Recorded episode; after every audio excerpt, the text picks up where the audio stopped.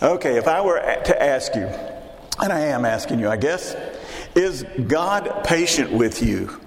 Would you be able to honestly answer yes? I know that you, you know that you're in church and you're supposed to answer that way. I got that already. I mean, I think the thing is, is that we're in church, we answer our questions a whole lot different than if you were asked it, you know, on a Monday morning or something. But if I were to say to you, and so has God been patient with you? I think that most of us would say, of course.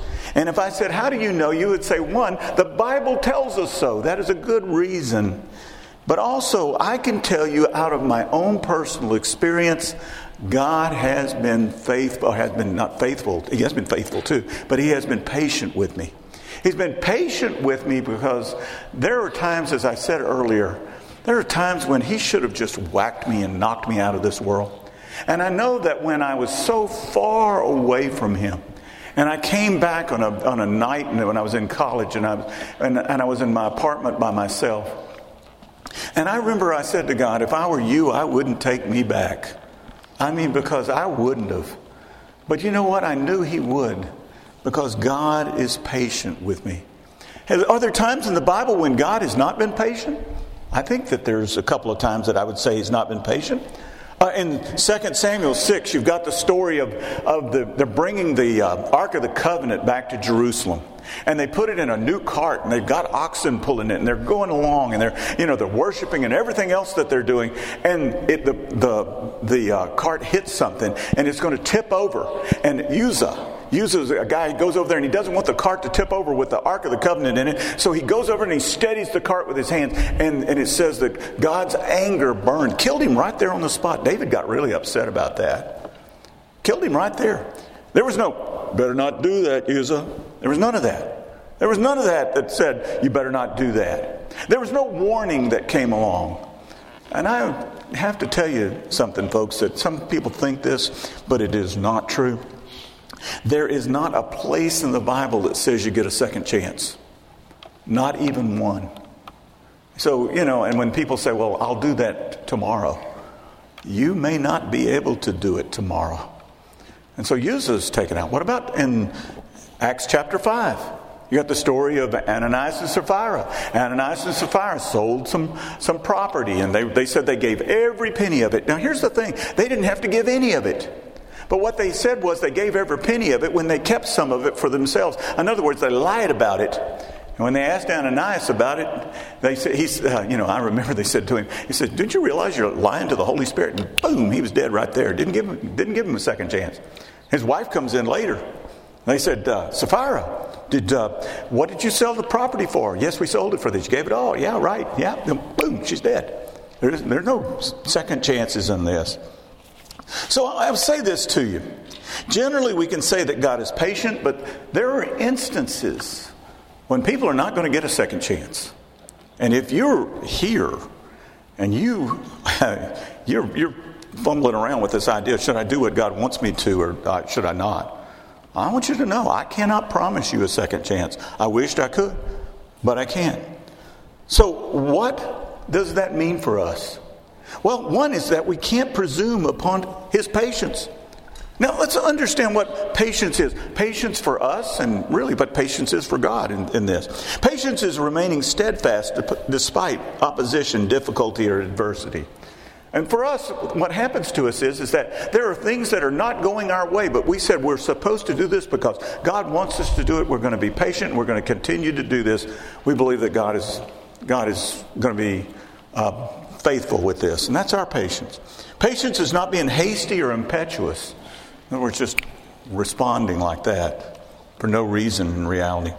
Patience is continuing to work toward your goal regardless of the actions or of others or difficulties you face without being hasty or impetuous in your frustrations. God has never been hasty or impetuous. God knows exactly when to act. And that doesn't mean that we know when He's going to act. That simply means He knows. So for understanding the patience of God is understanding the work God is setting before Himself. He's saying, This is where my creation is going. So let's look at what we know. What do we know about God, and how does it lead us to his patience? Well, first, I would have to say if God wasn't patient, he wouldn't love us. But God is patient, and God has a tremendous love for us. A tremendous love. You know, that, that verse that you probably learned when you were four years of age, you ought to say it to yourself just occasionally because you need to be reminded of how much God has loved you. It says, For God so loved the world that he gave his only Son, that whoever believes in him should not perish, but have eternal life. You know, God fulfilled the sentence of death that was upon us by offering up, by giving his only son over to death. Now, one of the things that I've, I've, struggled with over the years, I have looked at this very carefully. I remember that, you remember Jesus said what Jesus said in, in, in John 15 13? Greater love has no one than this, that someone lay down his life for his friends. Well, Jesus was the one that was going to lay down his life for his friends. I understand that completely. But there's a greater love even than that. And the greater love is simply this God gave his only son. I can't even find an illustration for that. When I what I'm saying to you is this is that whenever I have tried to come up with an illustration that would illustrate, for example, that you would give your own child for others, I can't find one. I can't find one out there anywhere. And I've heard these preachers make up these stories, and they have never made any sense to me. Because I said, greater love is no one than this that a human being, that is, that the, you lay down your life for your friends. But here's the situation this is a person who had his son given over for his enemies, not his friends. Do you understand what's going on here? This was for his enemies. And none of those illustrations will come up to the love of God. You see, God desperately loves us.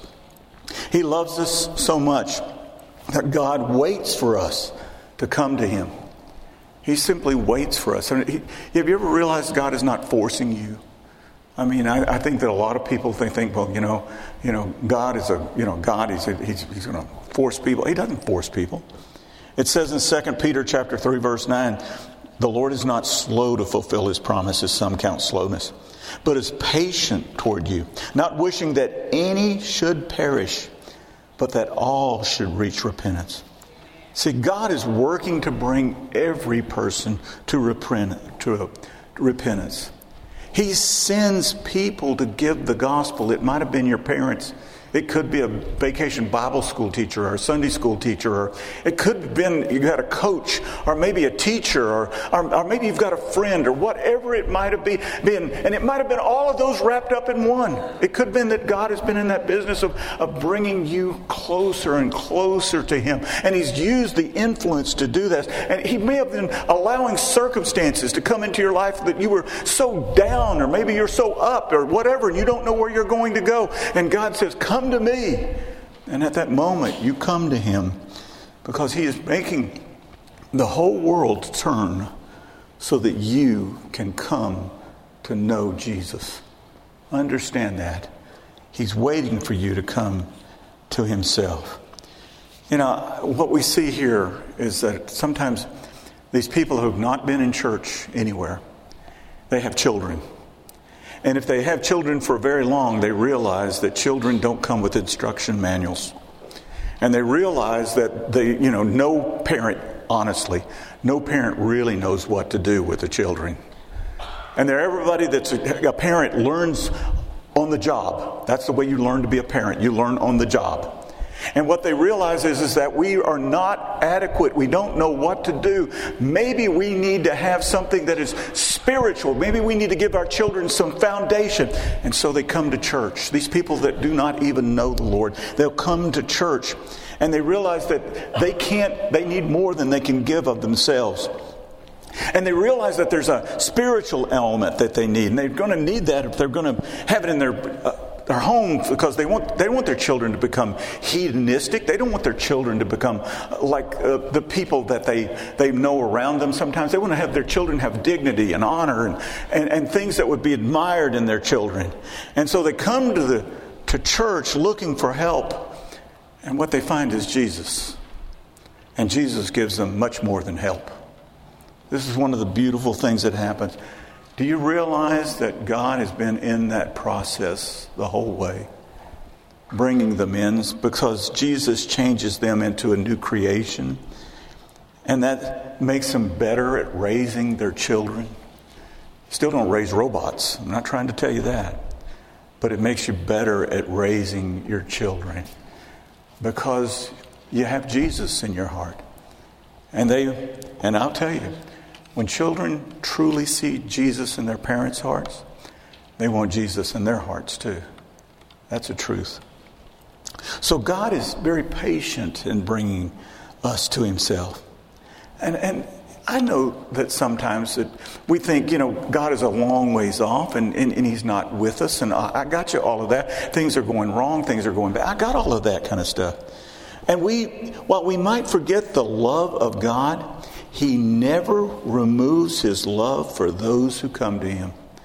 He never, never, never, never, never removes his love. I don't care what you're going through, God still loves you. Romans chapter 8, verse 38 says, For I am sure that neither death, nor life, nor angels, nor rulers, nor things present, nor things to come, nor powers, nor height, nor depth, nor anything else in all creation will be able to separate us from the love of God in Christ Jesus our Lord. You can get a long ways away from God, I understand that. But He never gets very far from you. When I was working on my doctor of ministry uh, in, at uh, Golden Gate Seminary, there was another classmate. I mean, we were, we were sharing in this, this uh, cohort of, of uh, students, probably 10 or 12 is all we really ever had, 10 or 12 in this, in this group. And one of those guys, he told a story. He told a story about back a long time before when he was working in a secular job. He had a boss, boss who evidently really loved his wife. But his wife decided to run off with another man. And she ran off with another man and she divorced him. And that man, that boss, that boss never said a bad word about her. Not ever in this whole time that she was gone and all the things that went on. Well, time passed and she got a deathly disease. I think it was cancer, I don't remember. And what happened was the man that she was living with, the one she ran off from her husband to go live with, he deserted her. A lot of men do that, by the way. That woman they're living with gets deathly ill, and the way they cope with it is they abandon them. And so she had no one to take care of her, no one to, to lean on in this situation. So she called her ex husband, this boss, called him up, told, her, told him the situation. He said, That day, my boss went over, picked her up, remarried her, and took care of her the rest of her life. Here's the story, folks. My friend, a classmate, said this I learned what the love of God was like when I knew that man. And here it is. He said, Wow, his wife got a long ways away from him. He never got very far from her. And he loved her that much. Do you realize how much God loves you? You realize how much he loves you? Because you may get a long ways from him, but he's never that far from you. God loves us so much. God has plans for us. Jeremiah 29 11 says, For I know the plans I have for you, declares the Lord plans for welfare and not for evil, to give you a future and a hope. Many people think that coming to God will, that will make their lives a disaster. They think that God will keep them from their greatest joys in their life, and they'll have to, they'll, you know, they'll have to become missionaries and preachers and all of that kind of stuff. They ever come to God. Let me tell you what a preacher is. A preacher is somebody that's not good at anything. Tell you exactly what it is. And the reason I know that is, is because so many times I'm standing up here and he said, I've been failing at everything I do. I think God's calling me into the ministry. I mean, I heard that many more times than you know, and I'm going, that's not the way it works, guys. It's not the way that it should work anyway. You know, God takes who you are and gives you more than you would have without Him. He may not change your profession, He certainly will change how you do your profession. You'll do it with a, in a different way. You'll do it with the, the Holy Spirit within you. And you, if you'll allow the Spirit to fill you up, you'll have the fruit of the Spirit. The characteristics of the fruit of the Spirit are love, joy, peace, patience, kindness, goodness, faithfulness, gentleness, and self control. And I'll tell you, when you start working like that, do you realize you're working in the, God, in the plans that God has for you? And you work in those plans, and it's better for you to work in God's plans than it is to try to work on your own. Earl Nightingale said that if honesty wasn't something that was, you know, that, that existed, it would have to be invented to do the best way to do business. He see, if it wasn't for the fact that love, joy, peace, patience, kindness, goodness, faithfulness, gentleness, and self control, if they didn't exist, they would need to be invented in order for you to live your life out in the best way possible. That's the way that it, God changes us and, and has us walk in His plans. However, the world around us tries to convince us that we're better off living out our own plans. The world around us said, Why don't you try to be God yourself? Why don't you try to make your own decisions? And do the things and make the judgments like a God would. That's the lie that I, that's heard from the very beginning, back in, in Genesis, Genesis chapter 3, verse 5, when the, when, when the serpent is, is talking to Eve. See, he says, For God knows that when you eat of it, that fruit that he wasn't supposed to, they weren't supposed to eat of, your eyes will be opened, and you will be like God, knowing good and evil. Well, think, we think we know good and evil. We will think we know good and evil, but we know good and evil not because we have decided it on our own. We, we know good and evil because God has determined what's good and God has determined what is evil. And when we don't do that, we cannot walk in God's plans for our lives because what happens is we make ourselves out to be God, and you cannot, you not, cannot let God be your master while you're trying to be the master yourself. And so you find that what you're doing is, is you're opposing God. You're not going to be able to get what you want if you're opposing God. If you're in the Navy and you've got somebody under your command and he, and he or she doesn't do what you tell them to, do you think they're for you or with you or against you? They're against you. If you're working in business and you've got somebody that's working for you or working under you, they don't do what you say. You think they're, they're with you or against you? They're against you.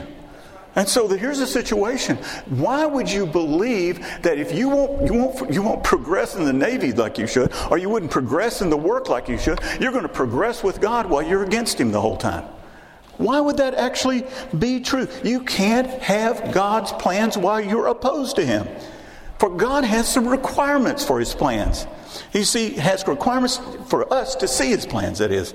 Malachi, or uh, Micah, I'm sorry, I said Malachi, Micah. Micah 6 8 says, He has told you, O man, what is good. And what does the Lord require of you but to do justice and to love kindness and to walk humbly with your God? God requires that we copy him in his judge in his justice. He doesn't say, I want you to determine what's right and I want you to determine what's wrong. See, we don't judge what is good and evil. We only know what's good and evil because He tells us, and He tells us in this book right here. That's how we know what's good and evil. Have you ever heard Billy Graham preach? When he was alive, at least, or at least you can watch him now, you can watch him on tape or whatever on, on TV. You will see that he hardly goes a minute without saying, The Bible says, and you know why he's saying that? Because it's not him that's saying that. It's not me that has determined what's right or what's wrong. It's God who's determined what's right and what's wrong.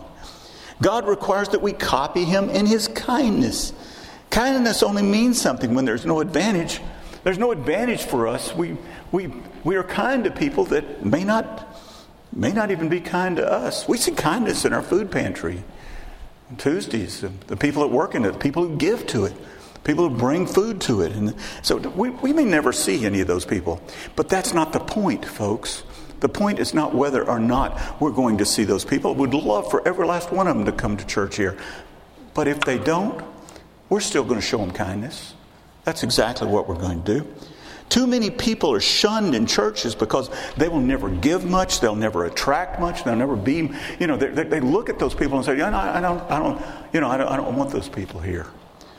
And so I'm, I was in Mexico in 1975 as a college student, first mission trip I'd ever been on, and we're working, and all of the children that were all hanging around us. And these little children were, you know, some of them all they had to wear was their underwear. That's all they had to, you know, they were nasty. They're really nasty. I didn't want to pick any of them up. I didn't want to touch any of them. That's the truth. But my, my girlfriend at the time, which is now my wife, she reached down and she grabbed those little children and hugged on those little children. Boy, did I hate that. I, you know, but why? Because it showed what a hypocrite I was. I'll tell you why. And I did I dealt with that for about two or three days. And I remember God said, You think these children are nasty. You should have seen you when I picked you up. And I thought about that. And I said, So I reached down there and I grabbed those children. And I started hugging on those children. And I don't care what, how much snotty noses they got on me or whatever dirt there was that was on me. I didn't care because I was just copying what God did, just His kindness. We are to humbly walk with our God. See, that's what God wants us to do. Humbly is the only way we can walk with God. And what we want to do sometimes, we want to, we want to say, Oh God, I'll, I'll walk with you as long as it doesn't keep me from being a sinner. I want to keep sinning at the same time. I'll tell you, sin is like a drug. I mean, it doesn't matter what the sin is. It's, it's like a drug, you know. It makes you feel good for a little while, but you'll never get enough of it. You'll always want more. That's what it is. I had this young lady that uh, came to me when I was in Houston. She had a she had a child too. I mean, she had about an eight or nine year old little girl. She worked. I knew where she worked. I also knew she was hooked on crack, and I had to tell her I cannot help you financially. I know that any money that I give to you is going to go to crack. I cannot do that. I met with her every Friday for a long time, and I would just pray for her, and I told her I cannot do it. You understand? God can't put you in the plans that He has for you as long as you are not going to walk with Him. See what's going on here? I'm, I could not help this this young lady out because I knew what was going to happen there. He wants to give you his plans, but he can't because you're going to spend it on sin. That's what's going to happen. So God is patient with us. Numbers 14, 18 says, The Lord is slow to anger and abounding in steadfast love, forgiving iniquity and transgression, but he will by no means clear the guilty, visiting the iniquity of the fathers on the children to the third and the fourth generation. It says there, God is slow to anger. Yeah, God was actually slow to anger with Uzzah because, quite frankly, they were putting the Ark of the Covenant in a cart, and God had said that the Ark of the Covenant was supposed to be carried. They didn't need to have a cart that pulled it along. They were following what the pagan people had already done with the Ark of the Covenant. They were following their plans. And so God was slow to anger in this. God is abounding in steadfast love. Again, I will say to you, you may be far from him, but he's never far from you. And I will say this to you, for you that maybe you're, you said, I don't know where God is. I'll tell you where he is. He's right next to you right now. This very moment, he's right next to you. God is ready to forgive iniquity and transgression. This is part of his patience here. He's ready right now. Iniquity is sin. That's the things that God told you not to do and you did. Transgressions are the things that God told you to do and you didn't do. You understand? Iniquity and transgression. But I know this God is ready right this very minute to hold you in his arms. It says in 1 John 1 9, if we confess our sins, he's faithful and just to forgive us our sins and to cleanse us from all unrighteousness. And I, have heard people say, well, you know what? I, am going to I'm going to do something that God doesn't like till he does what I want him to do. That's funny to me. You know, I, had, I worked with this high school student when I was in, I was in high school myself. I swept floors uh, each night, about three, three and a half hours uh, each night, and I would swept this uh, dress factory. There's a lot of paper and stuff that's left in there. Nobody else was there, and I needed help, so I had to have another guy about three and a half hours every night. the guy that I had was another high school student. He was younger than me. And he comes in one night and, you know, we're sweeping along. He says, You know what? He said, You know what my dad did today? He says, It was raining and he drove me to school and he expected me to get out of the car just because school was starting and it was still raining. I said, He did? Wow. I mean, like, that's a big deal. He should have expected you to get out. And he made me run all the way up to the school, you know, from the curb. You understand? He said, I know what I'm going to do. I'm going to fix him. When I get old enough, I'm going to quit school. I'll hurt him. And you know what I thought? You probably will hurt your dad, but you're really going to hurt yourself. You think about that. Who's really going to get hurt here? And I'll say this you can go ahead and not do what God wants you to do, and you will hurt God. I don't have no doubt about that. But who's the ultimate loser here? It is you. For God does not show patience forever. He will go a long way, but not forever. He comes to a point when he says, There is nothing else to be done. This person will not come to me. This person will not walk in my will.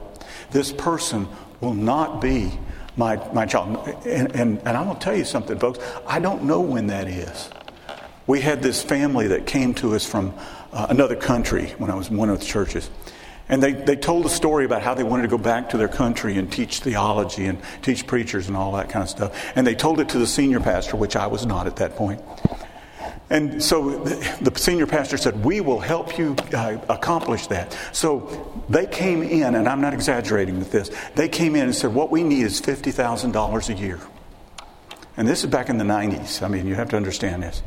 And so I, I did a little research. I found out they'd been to three other churches before they'd gotten to us, and they had drained one church. That church said, We can't help you anymore. They came to the second church and they drained it until they couldn't help them anymore. Then the third church, and now they were coming to us. And I went to the senior pastor and I said, We can either make them mad now or we can make them mad later.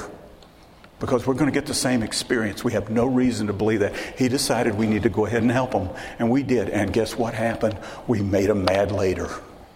That's exactly what happened there. And so what I'm saying to you is, is that God knows more than we know when it is that He said, it's not going to happen. It's not going to happen. Living in opposition to God will be transferred to your children. That's another thing. It says that right there in that, in that, in that passage in Numbers. See, it, the, the meaning of the third and the fourth generations means that your children will copy what you do and they will carry it down. When I was in Houston, the area missionary came and told us that we needed to do a do a, a, kind of a historical study of the area that we were, our church was in, and if we did that, we might be able to find what the root causes of the problems that churches were having. I was in a different church after all of this, and I noticed in the area that I was in that the Presbyterian church fired their pastor. Then the Southern Methodist fired their pastor. Then the Nazarene church fired their pastor. And they fired their pastor after he moved the church to a new location. They got a new big building and all of that. The Methodist, the United Methodist Church, was dying to get out. He was, he was petitioning to get transferred. I went to the Cowboy Church uh, pastor, and he said, People asked me, why did I want to come to the pastor's graveyard? This is what has happened in this area. So I did a little research. I found out that 150 years before, the people had been rebellious in this area, working against government working against all kinds of things that they were working against. And they had continued to live there. Their families were there for generation to generation to generation. And what I found was that area had a rebellion that you could not imagine. It got transferred from there down to their children, to their children, to their children's children. That's how that works, folks. There is a way to stop that, and that is to confess, repent, and commit your life to Christ. See, God has been patient with you up to now. Will you press Him until He isn't?